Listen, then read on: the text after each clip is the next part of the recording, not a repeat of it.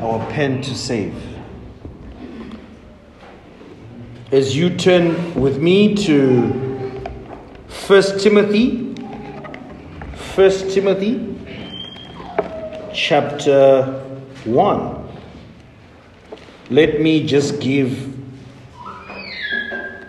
an introduction uh, or rationale as to why we are now going through this series.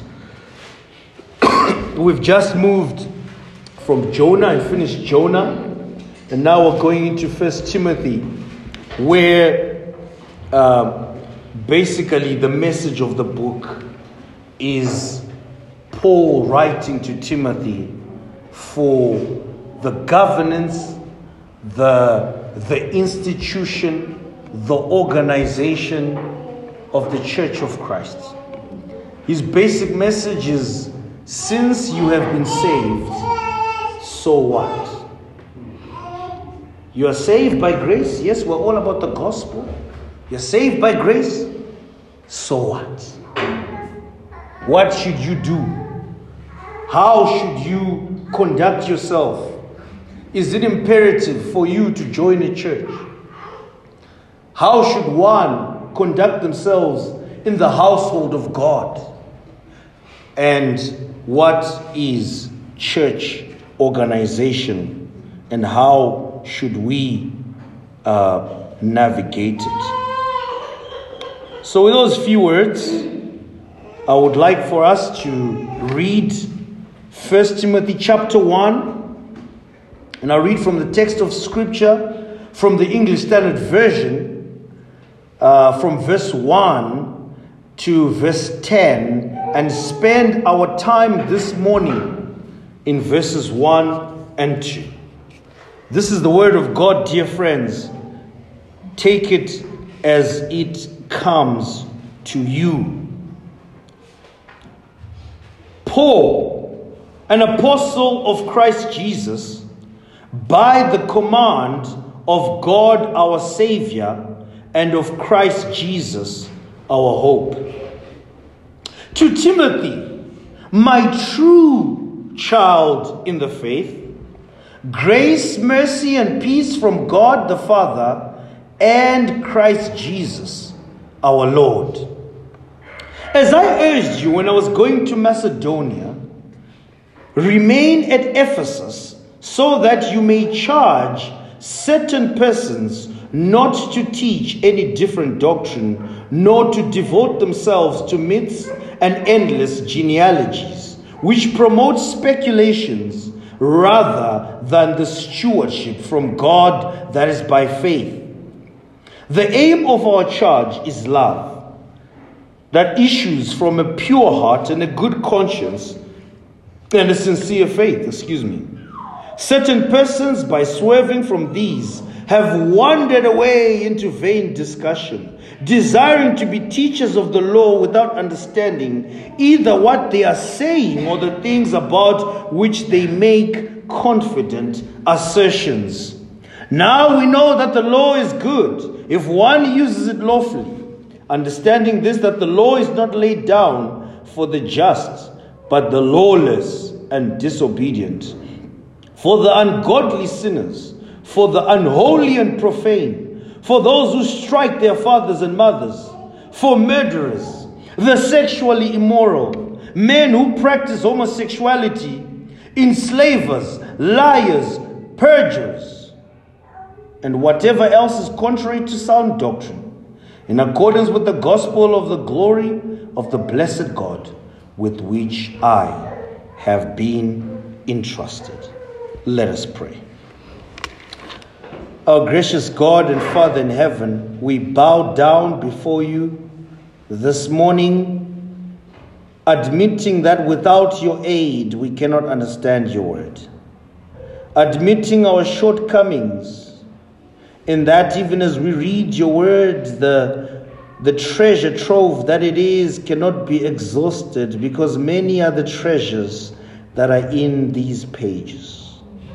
We want to ask, oh God, that this morning I would be clear and that I would articulate the truth as it is and pray for my hearers that the Spirit of God would grip all of us and that we would be people who are set apart for holy work and to understand that which you want to communicate to us through your word this morning. And we pray for the salvation of souls in this congregation that if there's anyone who does not know you this morning, that today will be the day of salvation.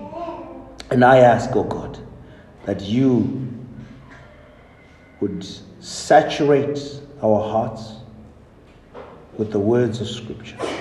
We pray all these things in Jesus' name. Amen. Well, God has saved you. So what? This is the basic message of Paul's first letter to Timothy, his spiritual son, who is the elder of the church in Ephesus. That is why, you know, Paul, after his release from his imprisonment, his first imprisonment, returns from Rome through Crete leaving Titus there to appoint elders. Titus is one of the pastoral epistles. First and Second Timothy are also part of what is known as the pastoral epistles. And Paul, on his way from Rome, comes with Titus and leaves him in Crete. And he says in that message to Titus, in the letter to Titus, I have left you in Crete so that you would appoint elders. That's what he was supposed to do. And then he proceeds to Colossae and comes back again to Ephesus, where he meets up with Timothy. And on leaving to Macedonia, he leaves Timothy in Ephesus. That is why in verse 3, as we have read this morning, as I urged you when I was going to Macedonia, remain at Ephesus so that you may charge certain persons not to teach any different doctrine. Paul is not simply concerned about conversions, though he was the chief of evangelists. If you, aside from Jesus Christ, if you look across scripture, you would not find a better evangelist than the Apostle Paul. He's concerned about the church of Christ, which is why when you read the first letter to Timothy, there is, he covers sound doctrine, which is taught in chapter 1. In chapter 2, he, he covers prayer. He also covers salvation in chapter 1 uh, governance, government or church governance, the offices of elder and deacon in chapter 3 and chapter 4, apostasy, wandering from the faith or falling away from the faith. In chapter 5, instructions to the church in general. And chapter 6, the man of God leading as he's ought to. And Paul is interested in that in order for the church, uh, sorry, he's interested in the order and the stability of the church, how one ought to conduct themselves in the household of faith, what one is to believe, and what Paul is doing as an apostle of Christ Jesus is that he's setting the church right in accordance with the grace given to him by God. And friends, it is important. The church must be set right in accordance with the scripture. That is why there is the rallying cry of the Reformation, Semper Reformanda. The church reformed is the church reforming. In other words, we must grow in grace. We must grow. We must seek to apply the scriptures as they are. We must seek to grow as how the scriptures bring it out.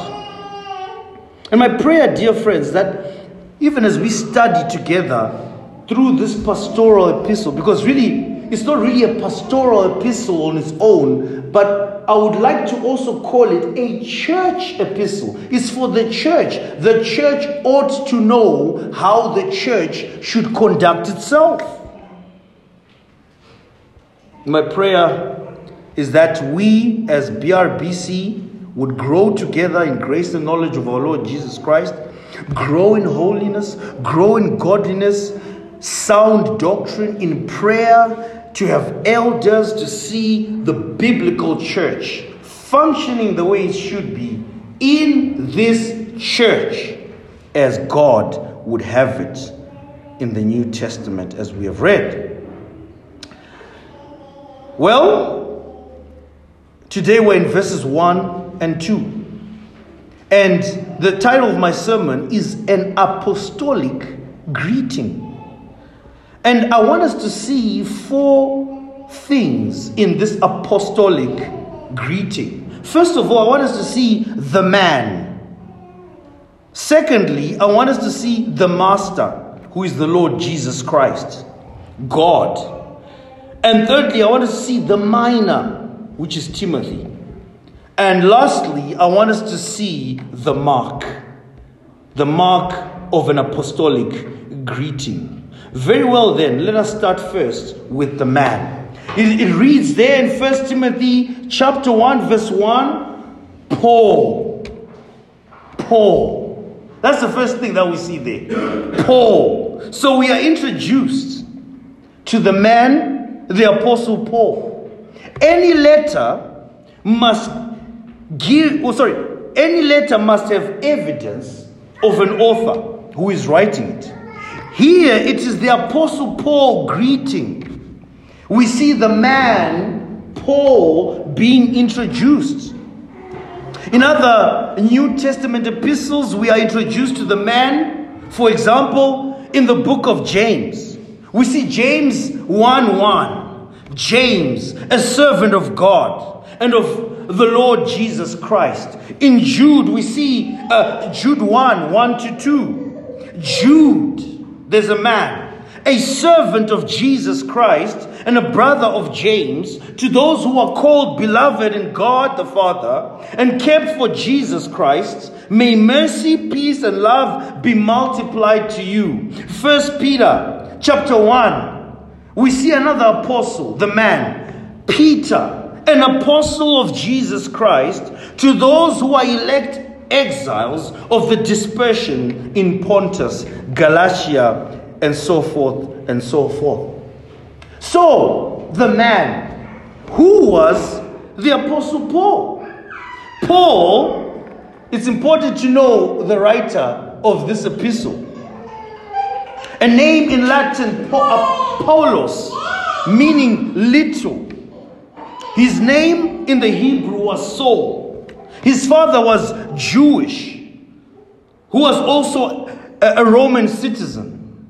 In the book of Acts, we see that Luke used the name Saul up until Acts 13, verse 9, but after that, he always used Paul.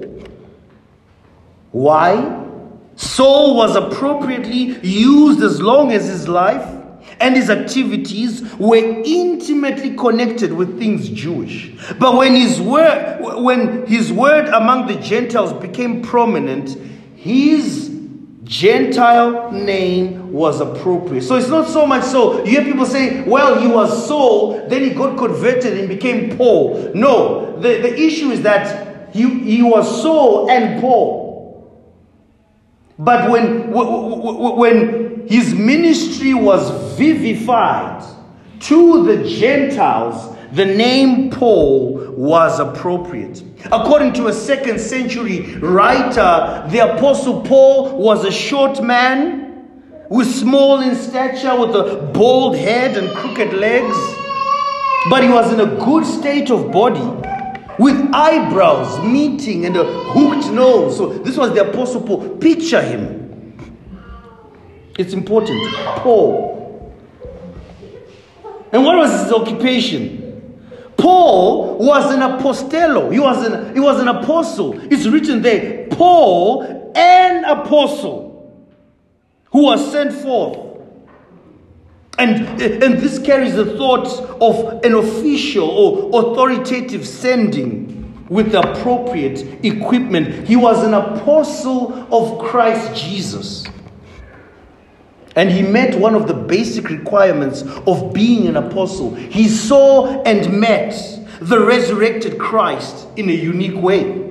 Let us turn quickly to uh, uh, Acts chapter 9 and see this evidence in the scriptures.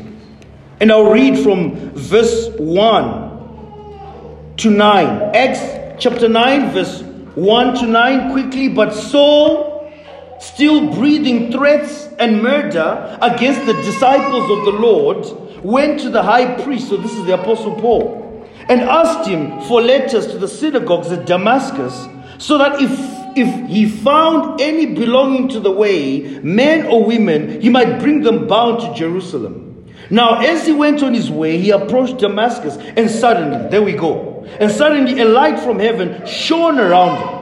And falling to the ground, he heard a voice saying, Saul, Saul, why are you persecuting me? And he said, Who are you, Lord? And he said, I am Jesus, whom you are persecuting. But rise and enter the city, and you'll be told what, what you are to do. The men who were traveling with him stood speechless, hearing the voice but seeing no one. Saul rose from the ground, and, although his eyes were opened, he saw nothing.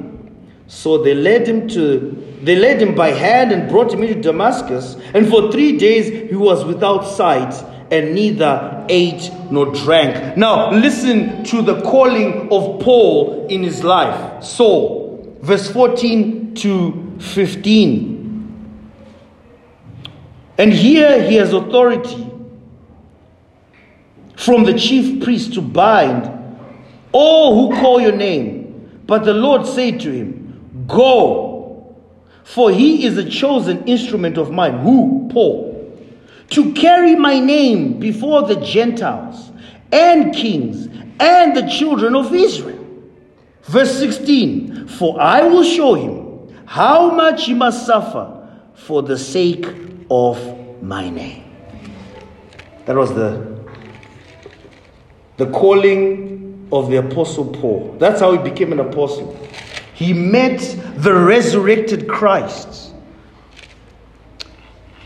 And this is why his, uh, his apostleship is described untimely. Because unlike other apostles, the apostle Paul saw Jesus already ascended into heaven. He was not part of the 12 that had to cast lots in, in Acts chapter 1. He came into the game late. The Apostle Paul was late, but he wasn't the least. Listen to 1 Corinthians 15, verse 7 to 8. Then he appeared to James, then, then to all the apostles, last of all, as to one untimely born he appeared also to me. He was, in a sense, the last one, one of the last apostles to, to be appointed, but he wasn't the least because he wrote 13 books of the Bible. And I've omitted Hebrews because Hebrews is not, does not have Pauline authorship.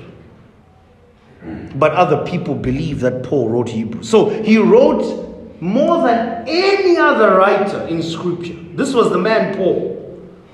He was the real deal. And when we meditate upon the truth and the history of the Apostle Paul, we, we begin to see that Paul didn't contradict Jesus. Paul preached the same message.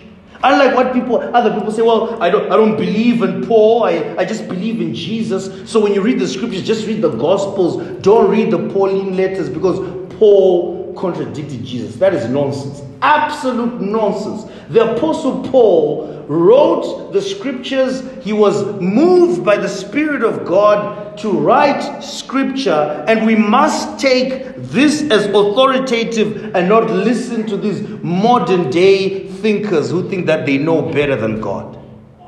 The Apostle Paul wrote scripture. The Apostle Paul was an apostle of Jesus Christ.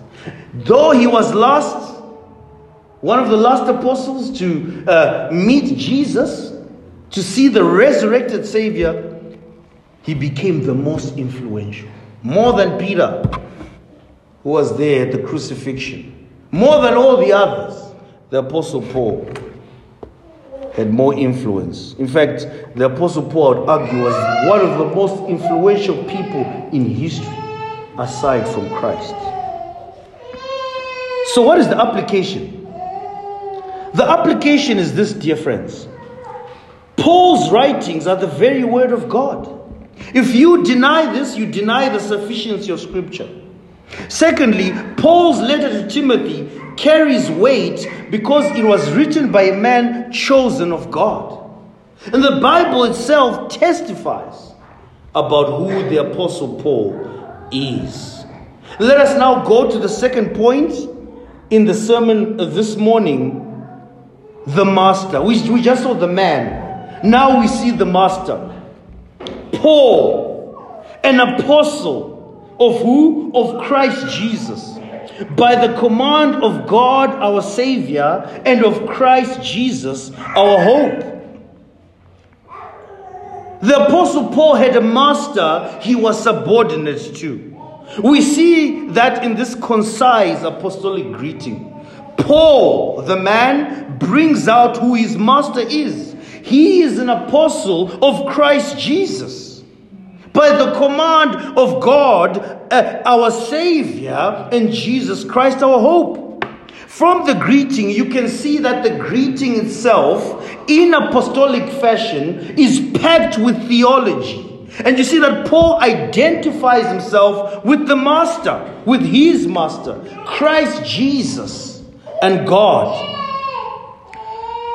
Now, even as you see the greeting, why do you think Paul would seemingly make a distinction between Christ and God?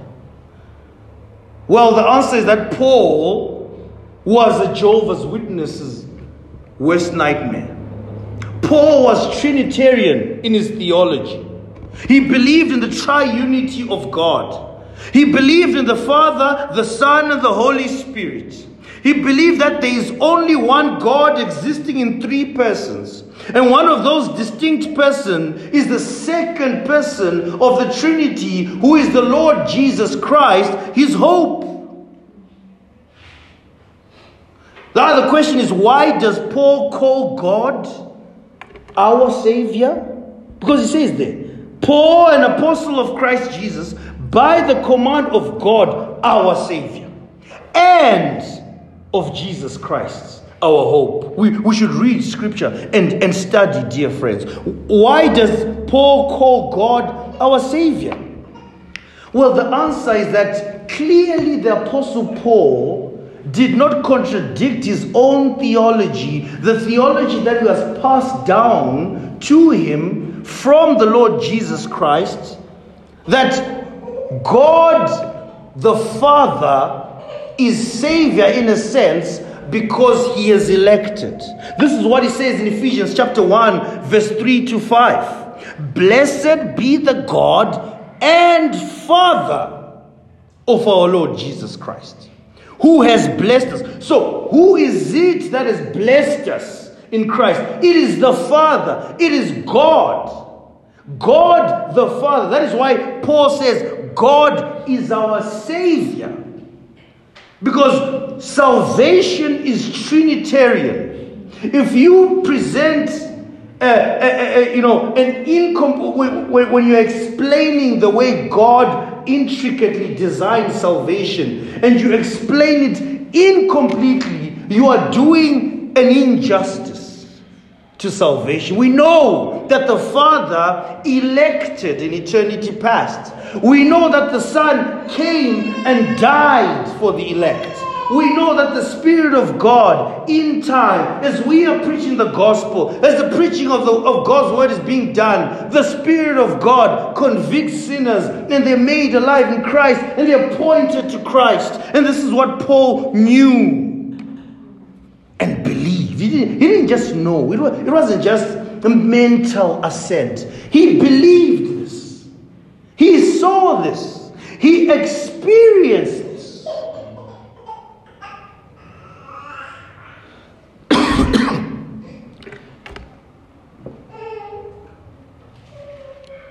He says that the same thing in Titus chapter 1, verse 1 to 3. Paul, a servant of God and of, an apostle of Jesus Christ, for the sake of the faith of God's elect and their knowledge of the truth, which accords with godliness and hope of eternal life, which God, who never lies, promised before the ages and be, before the ages began and at the proper time manifested his word through the preaching with which I have been entrusted by the command of God, our Savior.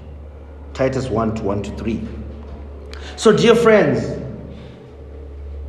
there's the truth that God, our Savior, saves us through Christ Jesus. There's no one else He saves through. God the Father does not elect upon apart from the Lord Jesus Christ. Jesus Christ is the substitutionary atonement. This means he died in our place. Jesus Christ was the propitiatory sacrifice, which means that he appeased the Father's wrath.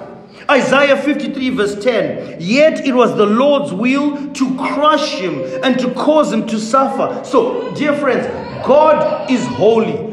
God will not tolerate sin.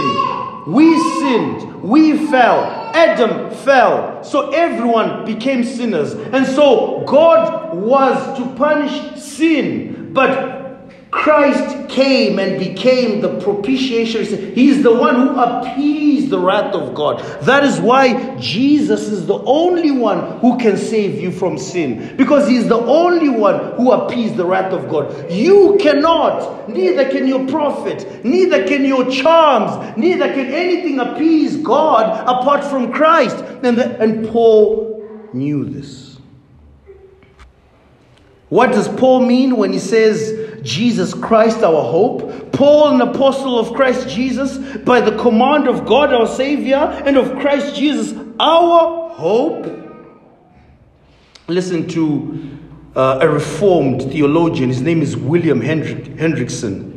He says that, that Christ is our hope, the very foundation, our earnest yearning, our confident expectation, and our patient and our patient waiting for the manifestation of salvation in all its fullness. So, what is he saying? He's saying in the Christian faith, we have no hope but Christ.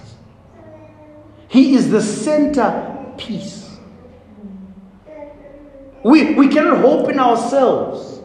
And this is what Paul is writing to his minor, to his son in the faith as he's greeting him. He's saying, I am an apostle, but I've, cho- I've been chosen by God, our Savior.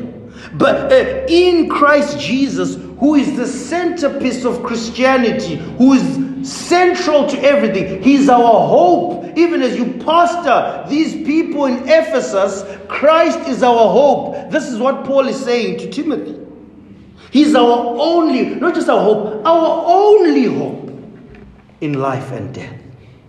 Dear friends, if you are hoping in any other thing, you are standing on futile ground. If you are hoping in any other thing in this life, whether it's finances, whether it's your job, whether it's your health, whether it's your money, whether it's just, you know, the fact that you're Zimbabwean and you're patriotic, then you are standing on sinking sand. Christ and Christ alone. When all is said and done, dear friend, listen to me. When all is said and done in this world, our hope is Christ and Christ alone. And Paul highlights this fact that he was a man under command from God. And, and he was to command his son Timothy to say, You are also, as a result of me being under the command of God, you are also under the command. I, I, I charge you, Timothy. Timothy was not to swear from left to right. And this is why it's a scandal when servants of God who have been called specifically for preaching of God's word employ themselves with things which have got nothing to do with the pastoral ministry. It's a scandal. All these false prophets who go around, oh, have been called of God, and they're not really preaching the gospel, preaching sound doctrine, administering the ordinances shepherding with fear and trembling, really loving the people. Uh, they, they're treating them as projects rather than souls. Say, no, this is my project. I want to build this person so that they can get to a certain level. Paul is saying to Timothy, You are under strict orders, my son. Do not swerve from left to right. The people who are preoccupied with jokes and gimmicks. Paul was a man commanded by God to the mission. He stuck till death, till he was beheaded. Paul was a man who went through it all. He was beaten, he was shipwrecked, he was deserted by friends who loved the world. He was persecuted, arrested, driven out of towns. And this was all because he was called of God. What is the application? The application is to the man. Men, if you desire to be in the pastoral ministry, this is what you are being called to. Secondly, men, if this is your lot in life, then be ready to be unpopular and be ready to die for the truth. Unfortunately, that is the vocation of the pastor. Many see it as a golden chance to fleece the flock, a golden chance to get glory, to get a, to get a podium and start announcing left, right, and center I am this, I am that. But really, our vocation is to die. Let us look at, we've looked at the man, the master, who is God. Now we look at the minor. In verse 2a, there. In fact, let me read again. Paul, an apostle of Christ Jesus, by the command of God and our, and our God our Savior, and of Jesus our hope, Christ Jesus hope, to Timothy, my true child in the faith Timothy, who was the recipient of these two New Testament letters, was a son of a Greek father and a Jewish mother. He joined the Apostle Paul during one of Paul's later mission, missionary journeys. He was probably no older than the late teens, early 20s when he joined Paul. When people say, well, you can't join the, the ministry at too young, that's nonsense. Timothy was a teen going into early age, early, early adulthood, as it were. And Paul, when he joined Paul, he already distinguished himself as a faithful person. And the elders noticed him. And Timothy probably heard the gospel, uh, uh, you know, through uh, Lystra, where he was, Paul's convert, although he was raised by uh, his grandmother and his mother. Uh, his mother Eunice, his grandmother's name was uh, Lois, and they brought him up in the fear and admonition of the Lord. They taught him the, the Old Testament scripture. They taught him the law. They taught him the prophets. They taught him every other thing. And so when he met Paul, he was probably converted under Paul's ministry. That's why Paul calls him his true son. Listen to 2 Timothy 1 5. It says, I am reminded of your sincere faith a faith that dwelt first in your grandmother Lois and your mother Eunice, and now I am sure dwells in you as well. And that Paul calls him a true son, uh, born through the ministry of Paul, Paul using the word teknon, which means child, denotes that Timothy was basically Paul's child, whom he could pass down the true faith, the true Christian faith, the oracles of God, and the church of Christ was to be entrusted to Timothy. Here's a question, dear friends, and this is to everyone. Can that be said of you in terms of character? Can someone point to you and say, I testify oh, that, way, that, that this one is my true child in the faith? He was born under my ministry and has remained faithfully since. Or can you point to someone and say, This one was converted under my ministry, and even if they weren't converted under your ministry, and they came to church as already converted, but can you point to them as someone you're discipling or depositing the true faith in them? To say, This is my true child, in a sense. Well, you may be thinking, well, Pastor, this doesn't sound right because charismatics uh, abuse my father. They go, my father, my father, or my spiritual son. For, for charismatics, everyone is their son or father. Let me allow John Calvin to help you.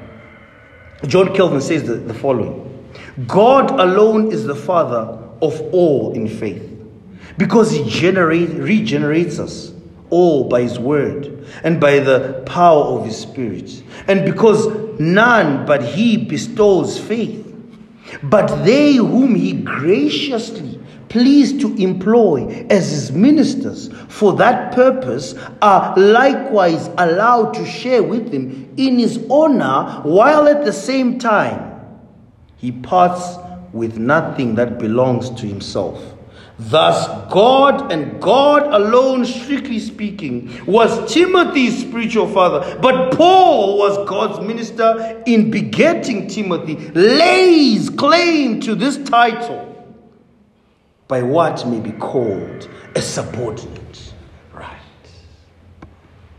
So the Apostle Paul had the right to call Timothy his son.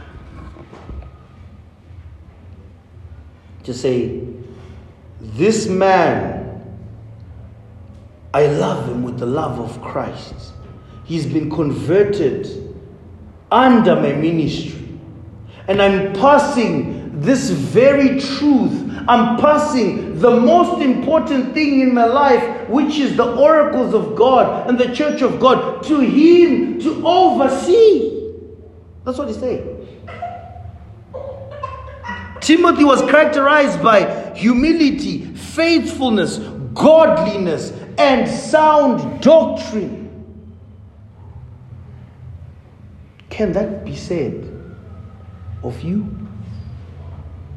And I must say, dear friends, as a pastor, just like, you know, just like as a father and mother have labored for their children to go to school and finish and take care of them and clothe them and feed them, the past, the, the flock under my care. I spend hours, or, or, or, or you spend hours upon hours in prayer for them. You preach your heart out to them. You pass the oracles of God to them and pray that they may keep them. And what do they do sometimes? they fall into scandalous sin and fall away. They disappear from church and never to be seen again. They, they, they, they slander you as their pastor and elder and talk behind your back. They depart from sound doctrine and chase myths. They depart from the Lord. That's one painful thing about being a pastor. Painful. backstabbers in ministry. I've seen and interacted with older pastors, gray haired men, who, when you ask them about the pastoral ministry for 50 years, Some of them even break down in tears and say, I have seen a lot as I have pastored the flock of Christ. I've been backstabbed. I've had friends. I've preached, prayed for particular people, thought that we're on the same wavelength. A year down the line, they're trying to divide the church. Why? Or they become discontented with the church. Somehow, maybe their sin has been called out. Then they start being strange. You ask them, How are you doing? I'm, I'm fine. There's a cold shoulder. Meanwhile, the person has already left mentally. They've left the church. They're just here by body, but they're not here.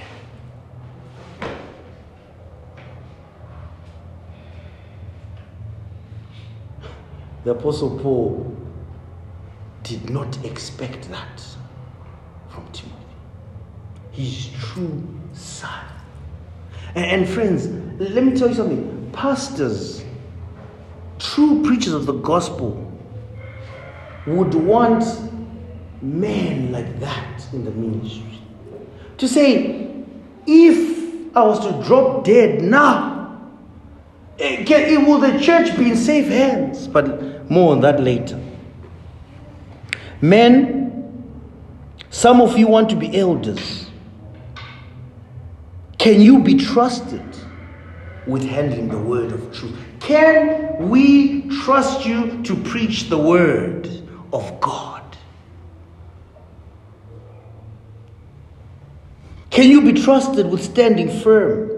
Do you have a backbone? We, we live in a world, in a day when men have no backbone whatsoever. When they're faced with the world, they shrink. They're cowards. They, may even appear to say that they, they, they stand firm and, you know, I'm courageous, but when faced with an issue, they, they shrink back. No backbone. Timothy was meant to have a backbone, and Paul commanded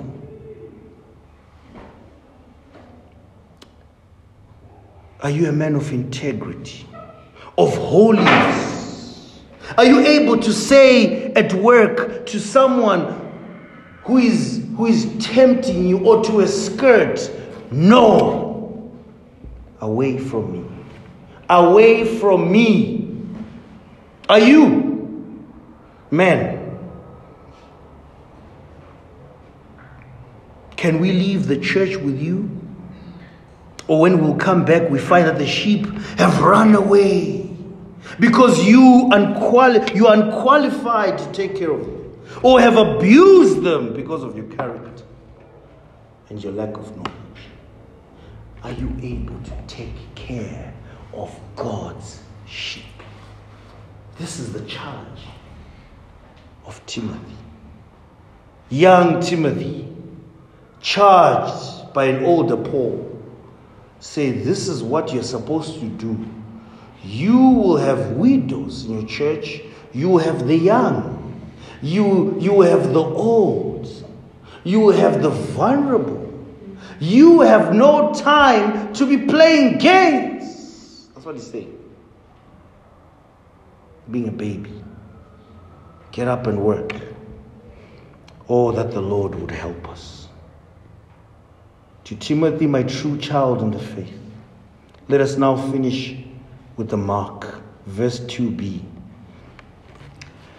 I'll read the whole text again. Paul, an apostle of Christ Jesus, by the command of God, our Savior, and of, the, of Jesus Christ, our hope. To Timothy, my true child in the faith, my true teknon.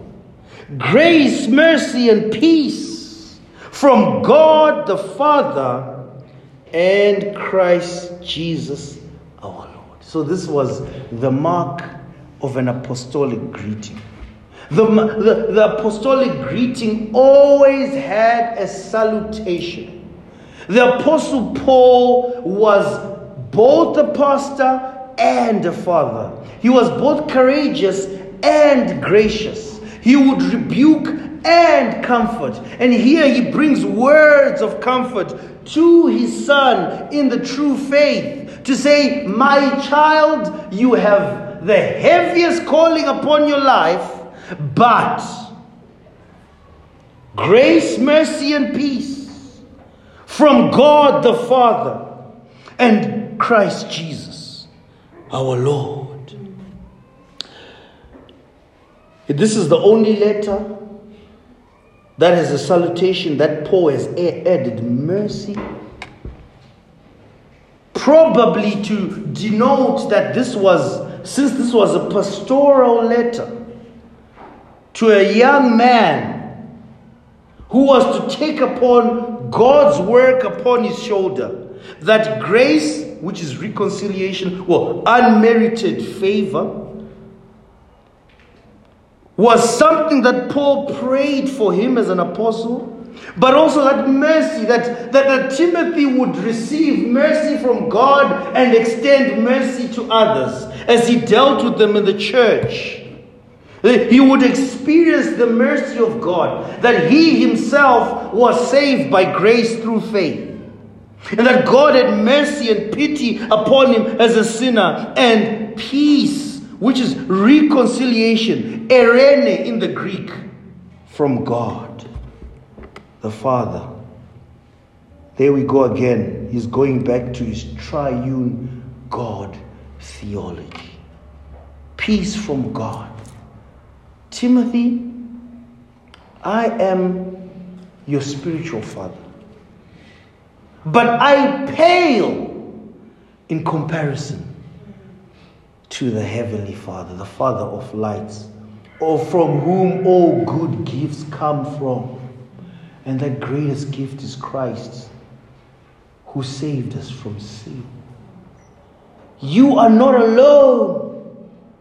And when he writes in 2 Timothy chapter 4, at the end, when he was about to be beheaded, he says, I solemnly charge you in the presence of God and of Christ Jesus who is to judge the living and the dead, by his will and appearing, preach the word. Preach the word. Do it in season and out of season. Do it in my presence and away from my presence. When I'm here with you and when I'm not with you. When I die, pass it on to other men. This was the greeting of the Apostle Paul to Timothy packed with truth, packed with theology, with hope. Starts Paul, an apostle of Christ Jesus, and he ends grace and mercy and peace from God the Father and Christ Jesus our Lord. Dear friends, I do pray that even as we start this letter, the tone that has been set would help us understand, as Paul writes to Timothy. Amen.